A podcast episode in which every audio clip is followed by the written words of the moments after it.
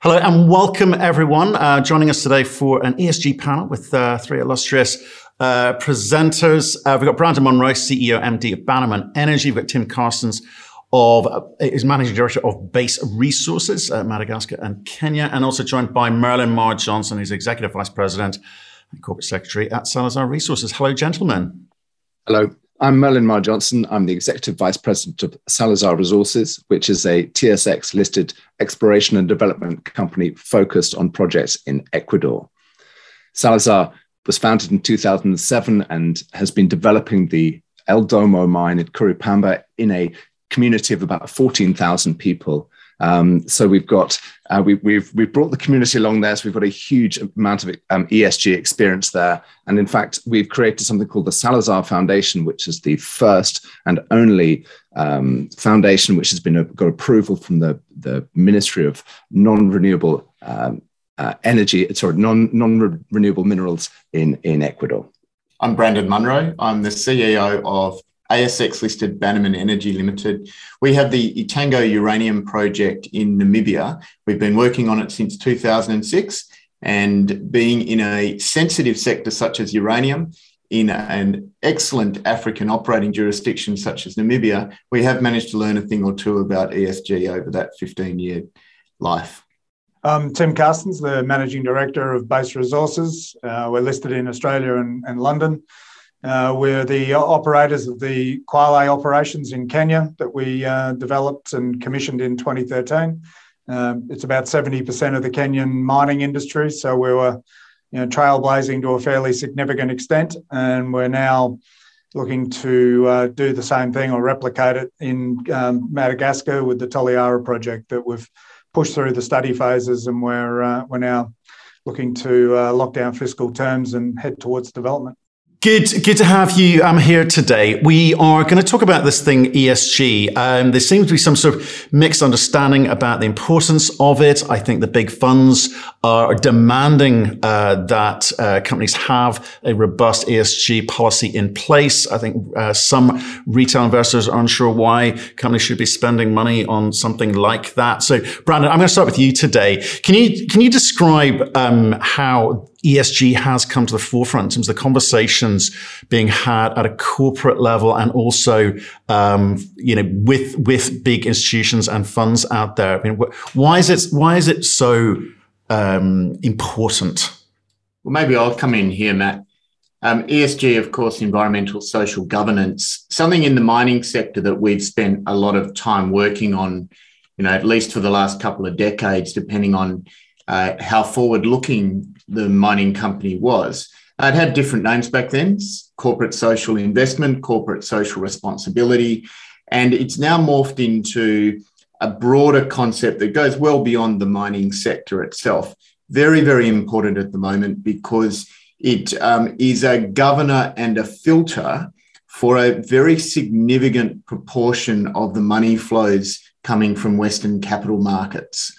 And from a, even for smaller companies who might not feature on institutional uh, target lists, it's still important because the decisions that a company makes while it's growing up and as it's moving through its mining adolescence uh, will certainly bring to bear the attitudes that investors that are ESG focused or green finance focused will have once that company becomes more institutional grade.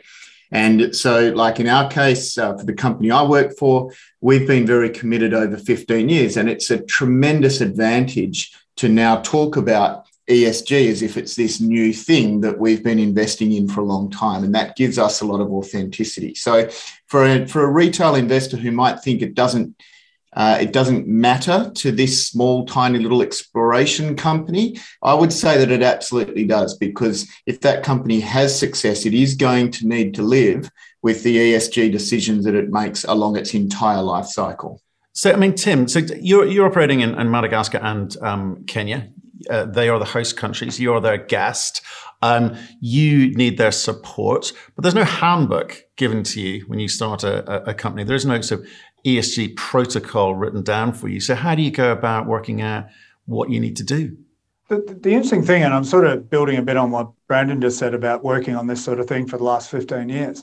Um, for, for successful companies, I think if you actually tracked back for any company that's done a successful mineral development in, in Africa, you would see that they um, have been practicing what I would describe as you know, enlightened self interest um, from the very beginning, where, where there's a clear understanding that unless the community is getting what it needs from you, you're not going to get what you need from them.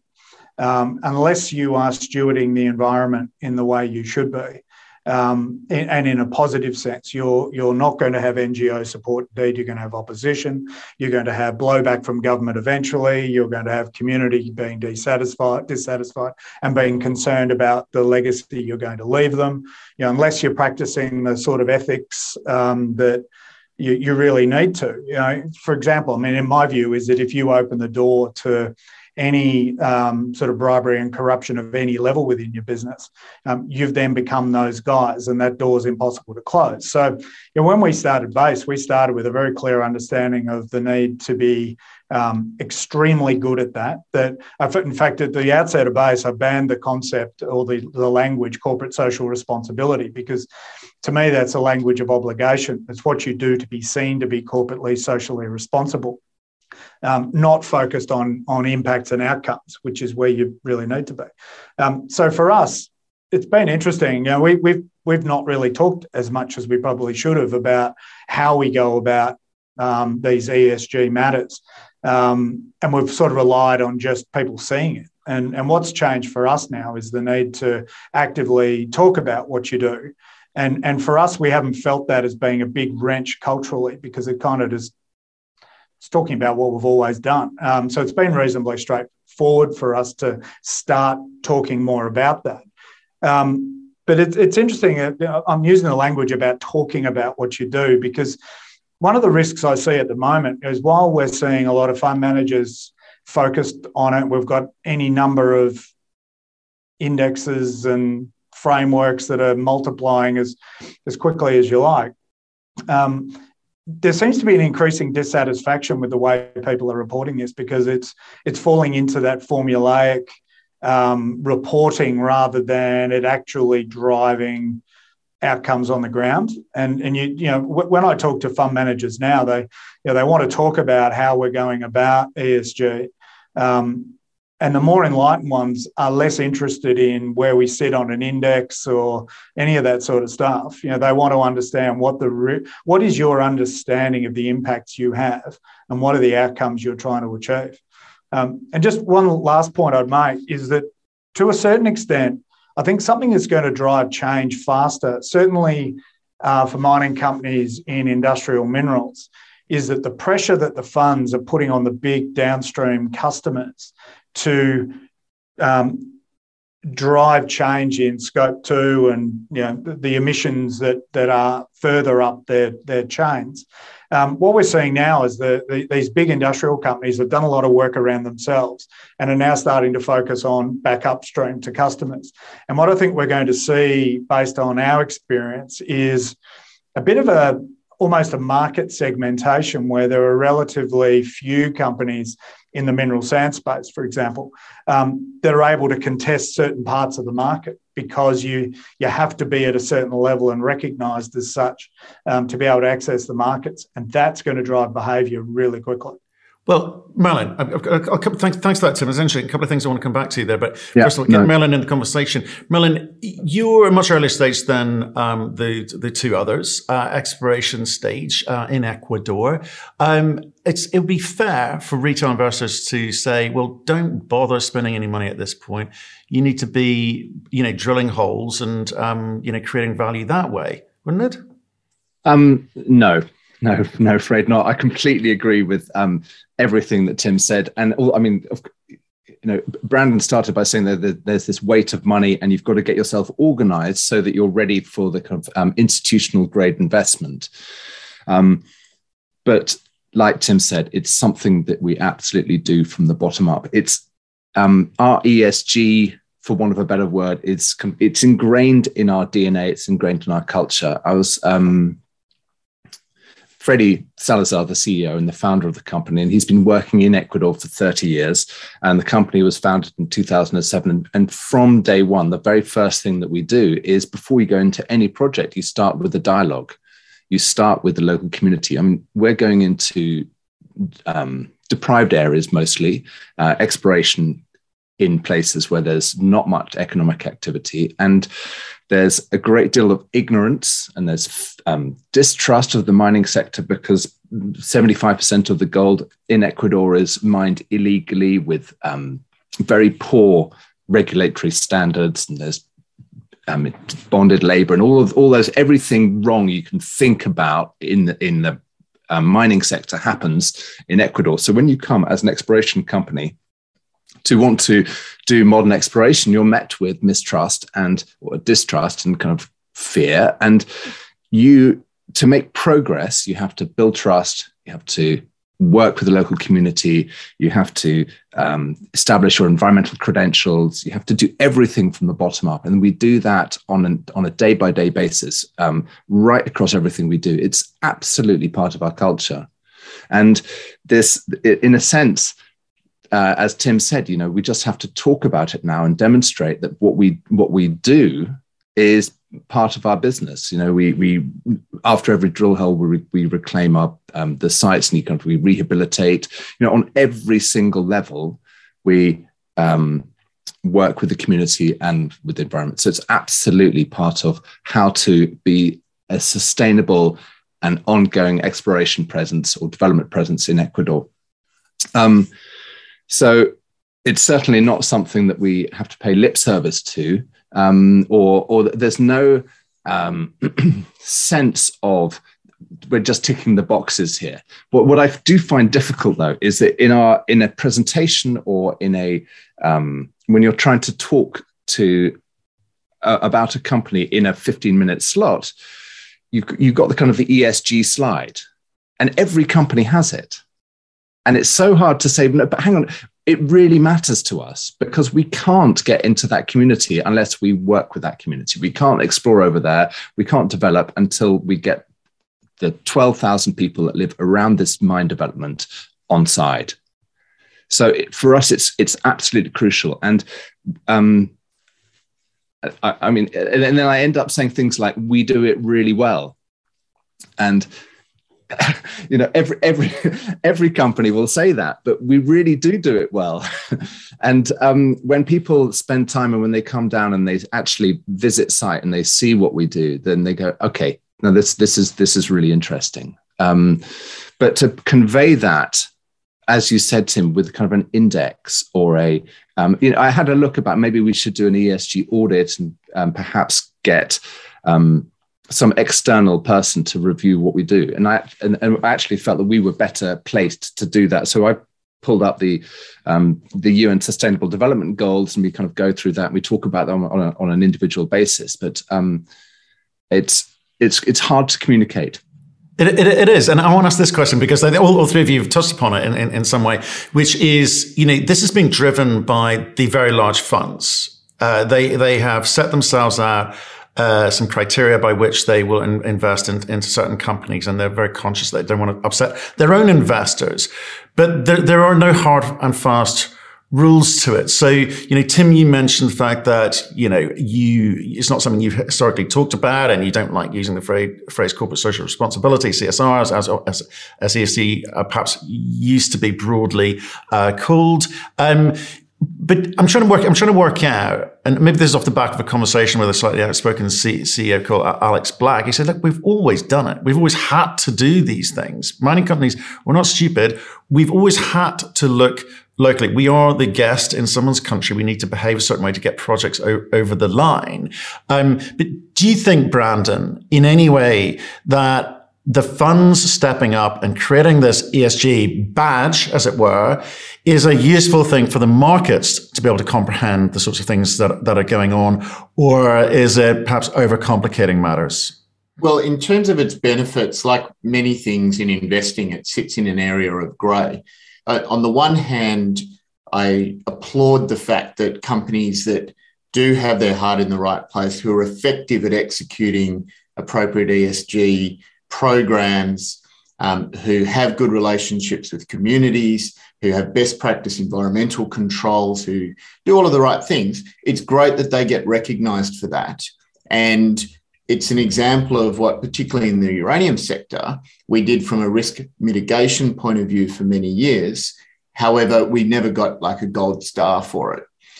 But having said that, it's created an industry of consultants who dress up companies to um, appeal to that type of an investor. And so, what often happens is the people who are out there in the field sitting under trees with their local communities, actually developing relationships, are not the same people who are making their presentations look fantastic and getting graphic designers to do beautiful things and consultants to produce uh, sustainability reports and that type of thing. So, there is a gap as this whole sector matures. And unfortunately, at the moment, that gap has allowed adversaries to come in and start brandishing threats of greenwashing accusations and um, allowed them to really, in one sweep, discredit a company by accusing them of greenwashing. And in many cases, it works like this the more effectively you can communicate your good ESG message, the easier it is to be accused of greenwashing. So, in many companies, and I um, adopt this approach for our own company with Bannerman Energy, we're actually careful not to look too polished on this front. We're careful to understate what we're doing. Um, we're far more driven about authenticity and getting communities to speak on our behalf than we are in terms of providing the tools that these institutions need to be able to tick their own boxes. So it's an imperfect setup. It's obviously moving in the right direction, but it is having a number of growing pains that will sort themselves out over time, but have nonetheless created um, opportunities for companies who perhaps are more driven by aesthetics than what's really going on on the ground. Eventually, that gets resolved and found out. But in the meantime, it can make it hard, particularly for junior mining companies who don't want to be uh, particularly PR focused. They would rather just be doing what they do and walking the walk rather than talking the talk. So, Tim, do you, do you think there's any benefit? Sorry, I just want to, whilst I remember, um, do you think that there's any benefit in trying to make a bit more effort to talk about it um, publicly, to perhaps um, ensure that, that, your presentation and your, your, your narrative does include ESG more? Because the money gets cheaper. If you tick more boxes for the funds or for uh, uh, or funders, does the money get cheaper? I'm trying to work out what the benefit to the shareholder is and why a company would go go through this process rather than, you know, do the bare minimum. To, to be perfectly honest, I don't think this is going to drive the outcomes it should until funds actually start putting the rubber on the road and making decisions you know, specifically based on this. Now, I'll give you an example. Like the 95% of funds simply use the reporting frameworks and the score a company gets, as I think it was Brandon said, to tick a box. Um, that's the purpose of that. If I sit down with most of those funds to talk about base, uh, as soon as I start talking about ESG matters, their eyes just glaze over. And it's like, yeah, yeah, yeah, but what about you know next quarter. Um, and and same thing with with um, uh, with with brokers. You know, no one wants to actually spend time dwelling on it, talking about what it is you do. And the real problem I have with this at the moment is that the reporting is so focused on inputs and look what we spend and look at all these programs we do. And and because you have the right buzzwords, the the AI programs that harvest all the information out of your public disclosures and slam it into a into a framework um, get give you a get you a decent score. But there's no focus on um, the impacts your business has and and there are unquestionably negative ones. What are the outcomes you're seeking and how are you going about achieving them? And as, as brandon says you know, being able to be authentic about the journey you're on, that you're not achieving these perfect outcomes right now, you know, you, you, but, but this is where we're trying to get to and being open and honest about that. Now, the, the market at the moment isn't really rewarding people for taking that step. And it's only when we collectively take that step, we're going to see better outcomes, which ultimately has to be the objective of this. I think we're we're starting to see it. I, I agree with that. I wholeheartedly agree with that. Um, but at the but at the same time, perhaps it's getting a little bit easier for uh, companies to justify spend on, on, on the ESG because we're seeing NGOs, we're we're seeing um, local activists starting to stop companies from being able to perform, even get onto site. You know, the, there's social media has been a um, quite a good, quite a good way for people to kind of um, rile up the locals and affect a company's business to do their business. So, do you think in some way, um, Merlin, this kind of this kind of jurisdictional risk is expanding, you know, globally at the moment? We've seen it in in uh, tier one jurisdictions as as advertised in Canada. We've seen it clearly. Um, issues down in South America, sort of near to where you guys are. We've seen we've seen it um, elsewhere in the world. So, do you, do you think that companies are going to have to pay a little bit more attention? Do you think that retail investors are going to have to be a little bit more cautious because there's no such thing as a tier one country anymore? I, I, don't want to say this all the time, but I completely agree with Brandon and Tim.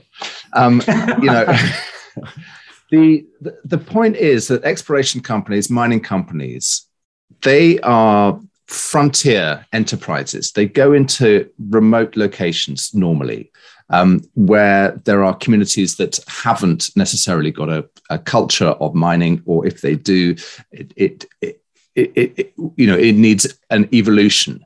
So these are companies that go in they have to live and operate among their community. They have to live with the the environment around them. Um, and in order to be successful to be authentic was the word that brandon used you know to to really um, to flourish and to contribute over time because these are multi-generational assets. I mean, um, Base has been operating in um, East Africa for 15 years and it's, it's got more to go. You know, these are long life assets. To, to be successful, it's not about lip service, it's not about ticking boxes. It's about that real engagement with your community and kind of managing the impact on the environment and, and offsetting it with benefits that you can kind of allocate around it. So it's it's an um, that phrase um, enlightened self-interest. You know in order for for your project to run well you need to do your environmental and your social work well. It's just it's it's absolutely core to our business. You cannot progress whether you're in canada or in um, um, East Africa, West Africa, or South America, you, you, know, wherever you are in the world, you've got to do that job well. And the the the better uh, companies, you'll find the ones that are, um, make progress and uh, grow and mature are the ones that do this properly and take it seriously. Um, and I think that it, it's it's good that the Western capital markets do have this kind of this. We now need to look at the the environmental and the social governance um, aspect of it, but um, so much of it is a tick box exercise until you actually come down into um, taking a really good look at the company. And it's often a site visit or spending proper time with management to really understand what's going on. Um, and these risks are everywhere. You you make a mistake on the environment. You know, everyone's got a mobile phone now. Now everyone films everything. Everything is recorded. Um, I have got into trouble with with um, an, an ecological group because they were listening to um, a, uh, a, report that I did for Crux Investor, speaking about how the government was trying to attract investment into the country, and I was saying that I'd met the president, and that was being used by the uh, environmentalists are saying that it was this inappropriate lobbying of lobbying of government. So, so much is recorded, so much is kind of at the high level, but really fundamentally, it's about doing the job properly on the ground, and that's what the the better companies do.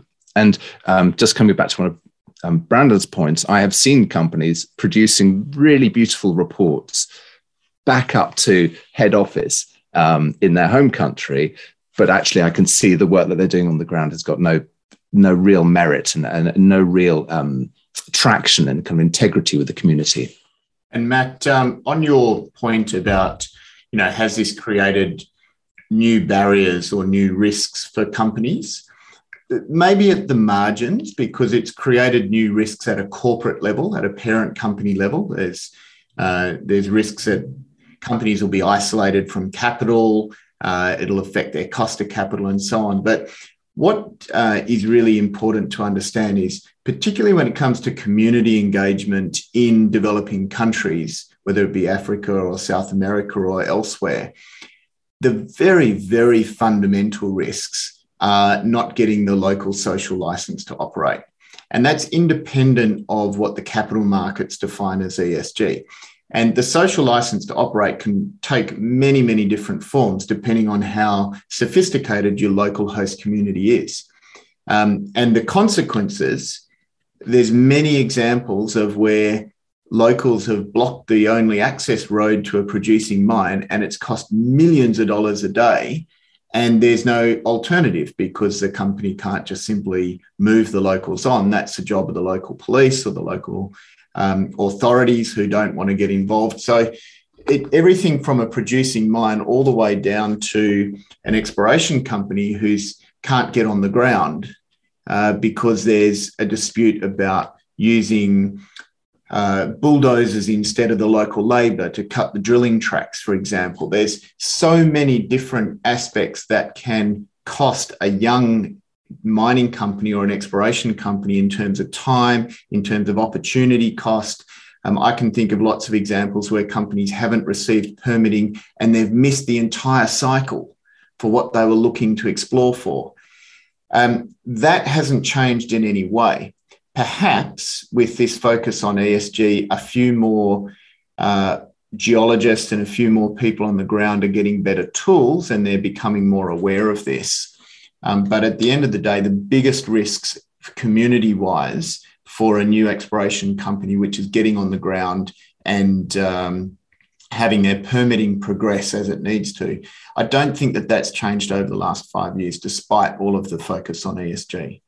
I was just going to say, could I just build on um, sort of what we're talking about here? One of the hopes I have for this ESG is that it provides a mechanism for people to differentiate. So it's not just mining. It, there's good mining and there's bad mining. You know, at, at the moment, we tend to get all tarred with the same brush, and you know, you're a mining company and you're, you know, you're going to pollute and you're going to take advantage of the locals. Um, the focus on this, if it's real, and I'm talking about the the more meaningful you know, on ground, really different work that starts to get recognised by people. The, the hope for me is that NGOs who can play an enormous spoiler role um, in a in a local context, um, they start to become a little more focused on instead of just being anti-mining in any description, becoming more focused on well, let's be honest, it's one of the industries that that, that has to exist you know, there simply isn't an alternative to most of what we dig up, you know, as opposed to casinos and whatever else. You know, there's no ultimate social necessity. Um, that they'd start to focus more on the fact, well, hang on a minute, there's good mining and there's bad mining. How about we focus on how we can work with good mining to drive better outcomes and provide greater differentiation from the bad mining? And suddenly you're having a very different engagement with the NGOs if you're the, if you're um, they're one of those guys. And, and uh, to me, I think that being able to bring people alongside you um, in support because you're doing it the right way and you're having positive impact is one of the possibly the biggest factors that could come out of this. Yeah, you have you haven't worked in Ecuador, um, where where it's it's it's it's far out. You know the the anti mining. Uh, it's it's irrational it's it's not you're not talking about anything that's rational what we absolutely have to work with is the local community and it's that that becomes our defense and our shield um, is that we build up trust over the the weeks the months the years and they become our best advocates they become our um, the, the campaigners for continued development and growth to the government and then they got the government saying actually we need um, foreign direct investment because we're a dollar based economy. So you know we get it from both sides, and, um, and then the the anti mining kind of noise, this kind of chaos, uh, uh, is just kind of you just push it away by dealing with the people that actually make the rules, set the rules, and the communities that allow it to happen, and us to that, that do the implementation. And so, um, yeah, I mean, it's it's talking about bringing an NGO alongside is is a very very tricky thing to do in um, um, in Ecuador. But um, um, yeah, and I mean, we, we, aspire to it. But the other thing, kind of, Brandon, I wanted to mention is that it's not just the junior companies that have got this social license to operate. It affects, you know, the huge corporations. I mean, look what happened last year with, um, the, you know, Rio Tinto and the Juukan Gorge. Um, it may be two years ago now, but um, you know, Rio Tinto started this kind of enlightened um, ESG thing. They had the Bougainville problems in the um, in you know the, the 70s and um, um, 70s and 80s and then they really kind of went forward and they they were so progressive and they really did so much good work through the 90s but kind of lost sight of it perhaps recently. Uh, but that impact it was affected their brand. Uh, the ceo lost their job the head of iron ore lost the job the head of the um, um, uh, ES um, CSR lost their job. Eventually, I think the chairman stepped down as well. I mean, it's it's a it, it really really matters to get these things right. It, it does, and, and, it sounds like from what you guys are collectively saying, you, you, you, can't fake it till you make it. You've got you've got to be honest and authentic and, and real about what you're what you're doing, and and be clear with the communication. I think there will be some cynics saying, "Well, look, it's just a case of money." You just they're looking for more money from the company. It's as simple as that. You know, whether you're explorer, developer, or or eventually producer, it's a case of they want a bigger slice of the pie. So just give them a bigger slice of the pie, and it'll be hunky dory. Is, is it as simple as that, Brandon? No, it's not. And depending on what phase you're at with a mining company on the journey from exploration to production, uh, money can be a highly unconstructive lever to use. Um, I've seen many mining companies or exploration companies throw money at uh, the community, and none of it really sticks in any productive or positive way. And in fact, it creates the exact opposite in the form of expectations. Um, it's really vital for a, a company that's getting to know its local community that it manages expectations. It doesn't allow those expectations to get beyond what that company can realistically deliver. And that's one of the most consistent mistakes that I've seen, uh, particularly remote control type mining companies operating in Africa, companies that don't have on the ground management but prefer to uh, sort of oversee from a Vancouver or a West Perth or a London, for example. So money obviously is needed to some extent, but it it's far more effective, I've found, um, in the Namibian context in particular, the strength of planning, the strength of local community engagement, having a criteria that local management can work to involving the community, um, and uh, having a strategy that's consistent.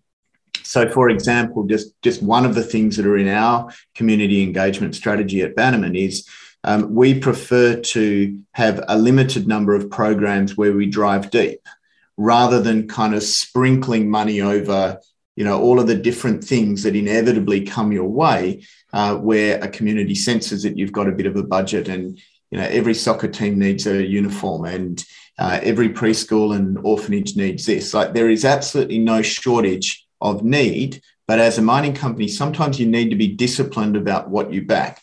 And through employing that particular aspect of our strategy over 15 years, the result is we've got some programs that we have driven really deep, where we've really um, created capacity, in some cases, shared them with other mining companies so that they can roll out our learnings and our successes in other regions.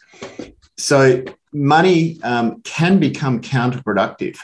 Um, and I suppose, depending on how you build those and manage those expectations with the local community, also uh, is how you start to set the long term scene. And if you create the wrong expectations and the wrong behavior at the beginning of a program, uh, you probably could conclude that you're more likely to have that type of behavior that uh, that you outlined a moment ago in terms of the end outcome once a company's in production and generating revenue and generating profits. Tim, I, I, want to come back to what you said about um, fund managers in terms of, you know, when you're doing your quarterly reviews with institutional uh, shareholders, or you're going into funds and talking about your business.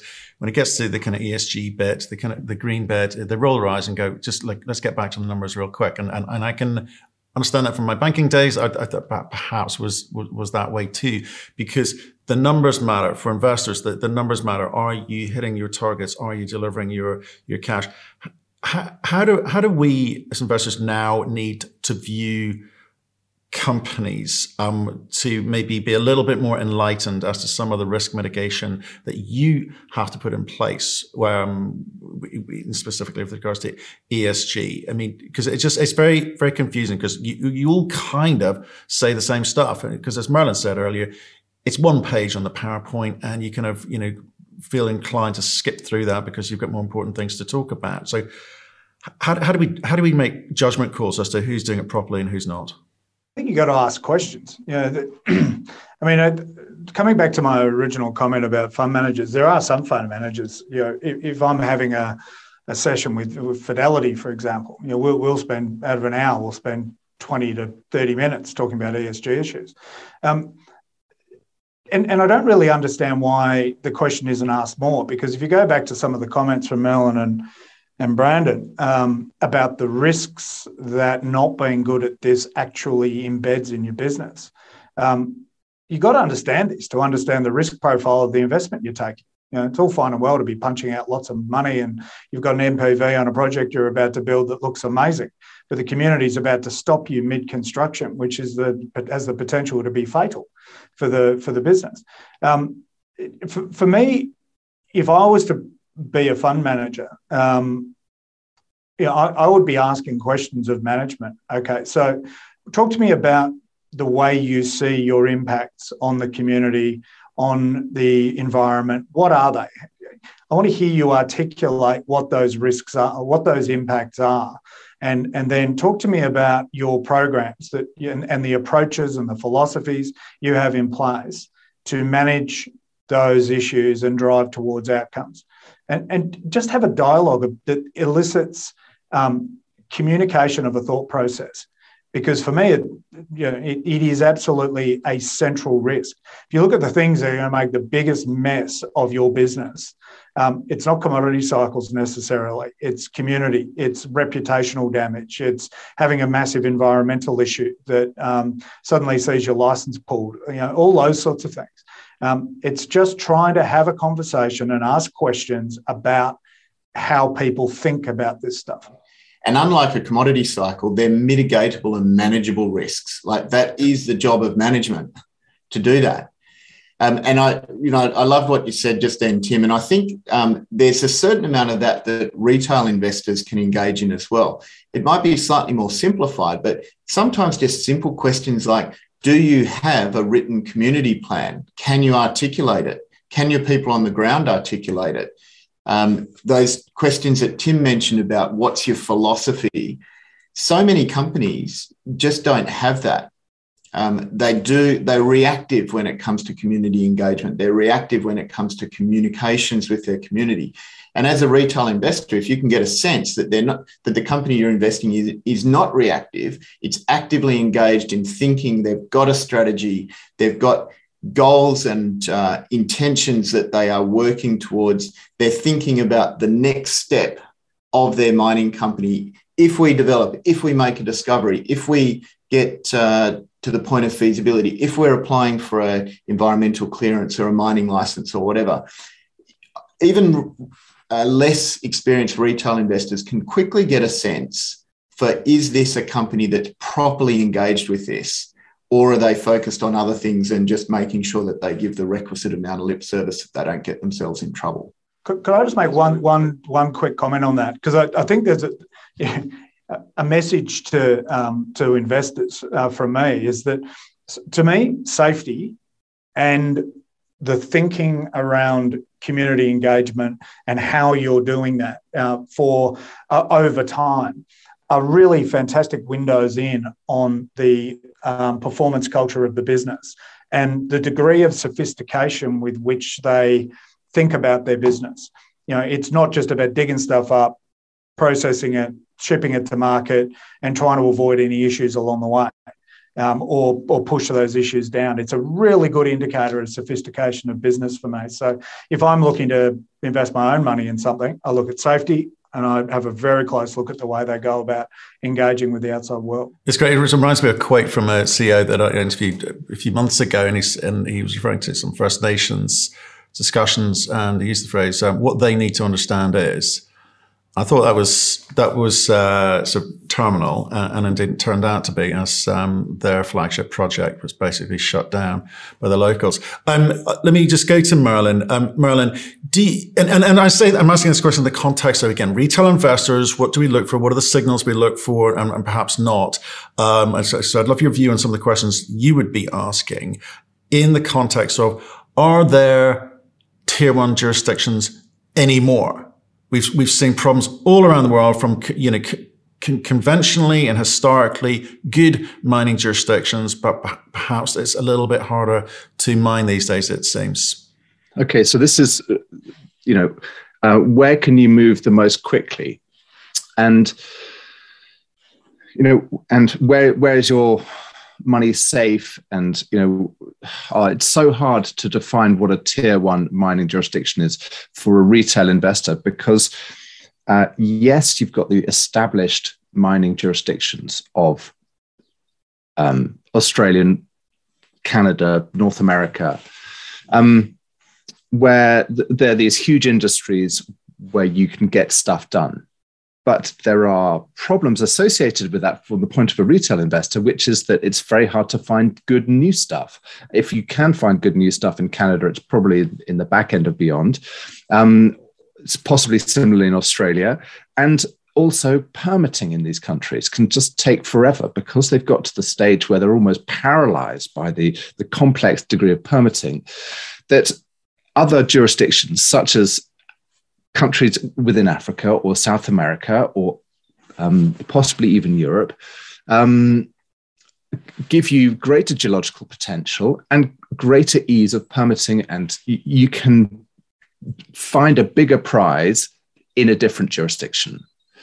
So, um, I think you always have to look at the asset. You have to look at the permitting timelines. You have to look at I mean, there, there, there are no shortcuts as a retail investor. There, you, you can't just look for some kind of silver bullet or just some magic potion which is going to give you the answer. Everything has got its own um, warts and it's got its own beauty spots. You know, you, you, you've got to look at everything. Um, so, for example, some projects in West Africa can get permitted very quickly, but ooh, you've got a security risk associated with it. Um, other countries, you've got great, huge deposit, but um, well, for example, look at Ecuador. You know, the reason why you would go to Ecuador is because you'd be interested in finding big gold or copper projects. Um, to operate in Ecuador, you've got to be able to manage the above ground risks. And to manage the above ground risks, you've got to be able to work with the community. And so that's really kind of the Salazar selling point is that we can manage the above ground risks. And we've got this track record of working in communities and we can work in a province where no one else has been able to maintain the presence because they've been shut down because they haven't managed their local community well, but we have. So I'm sorry to say there's no um, there's no magic bullet. I, I think Australia and Canada are still tier one jurisdictions. If you can find a big deposit sitting at surface in Australia and Canada, you will get a premium over something which is sitting in another country. There's no doubt about it. But um, every every country has its challenges, and some of the more challenging countries, such as I don't know Niger or or Ecuador, where the you know the, the, kind of the typical risk profile is high actually the governments are desperate for, for the investment. And if you can if you can i mean i mean global atomic got their license really really quickly because the government desperately wants to replace a mine that's closing down. Um, in ecuador we're seeing the government saying please invest. We need the foreign direct investment. So um, it it really depends on on where you are you know in the terms of those permitting timelines and and uh, you know, we, have jumped into a whole range of different topics here, moving away from ESG. But um, yeah, no, it, there's there's no perfect solution, I'm afraid. Merlin, all investing advice, welcome. Uh, we have strayed a little bit, but I, I think that broadly we, have touched upon a lot of the um, well, a lot of the thinking that CEOs have to go through and, and their board have to go through um, when contemplating ESG and what it what it really means. So, that I, gentlemen, I appreciate your time today. I've learned a few things, and, and uh, which I appreciate, and hopefully people listening and watching this will have too. So, thank you for your time. Thanks very much.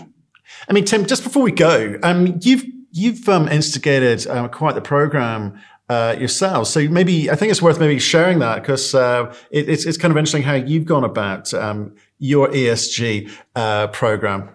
Oh well, I'll, I'll, talk more about the community side of it. Um, I guess coming back to some comments that were made earlier about needing to understand what's important to the community and, and not just throwing money at the problem.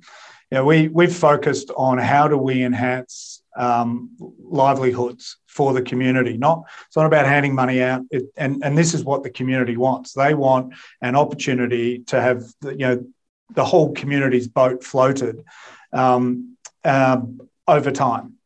So that's been the focus, and then you start thinking about okay, what are the enablers that are going to going to drive that? And bearing in mind that we had a mine of a relatively short mine life, so 11, 12 years. We didn't have the 100 year mine life at Kwale that enables you to think differently about it. So we had to make sure we didn't just leave a vacuum after we left. So needed to do it over a pretty short period of time. So the focuses that a lot of companies make are around infrastructure, like running around building schools and, and what have you, which has a place. But the way, I guess, the cascade for us was firstly focusing on livelihoods. How do we leverage that best? So, firstly, is providing employment and making sure that you are focusing your employment on the local community as much as possible. So, at Kwale, we've managed to achieve 99% um, Kenyan uh, employees and 71% local in an environment where no one's ever been mining before. Um, then we're focused on um, agricultural programs. How can we develop agricultural programs of scale. So we've ended up with about three and a half thousand farmers now involved in our cooperative, um, our agricultural cooperative that's producing cotton, um, you know, all manner of materials, you know, um, uh, poultry, we've got beekeeping, we've got all manner of things that people can latch onto. So there's about three and a half thousand of those. And then you look at how do you make people more able to participate in that and or indeed leave Kwale if that's their thing. So we developed a scholarship program where we've now funded three and a half thousand high potential kids who would otherwise not have access to schooling beyond probably the equivalent of grade six, um, all the way through. And um, you know that's that's been massively successful. And then we look at infrastructure as really just what supporting role does that need to play to make the rest of that work better. Um, and that's that's driven some pretty outstanding outcomes, but in a way that hasn't warped the local economy. Because that's one of the challenges with you know, throwing more money at it. All you end up doing is is making enemies of other employers and other companies who are in the area because you know you do drive this um, massive local inflation that makes it very difficult for others so yeah, it's been a been a very successful program, the whole package, and it's uh, the approach we're looking to take to Madagascar.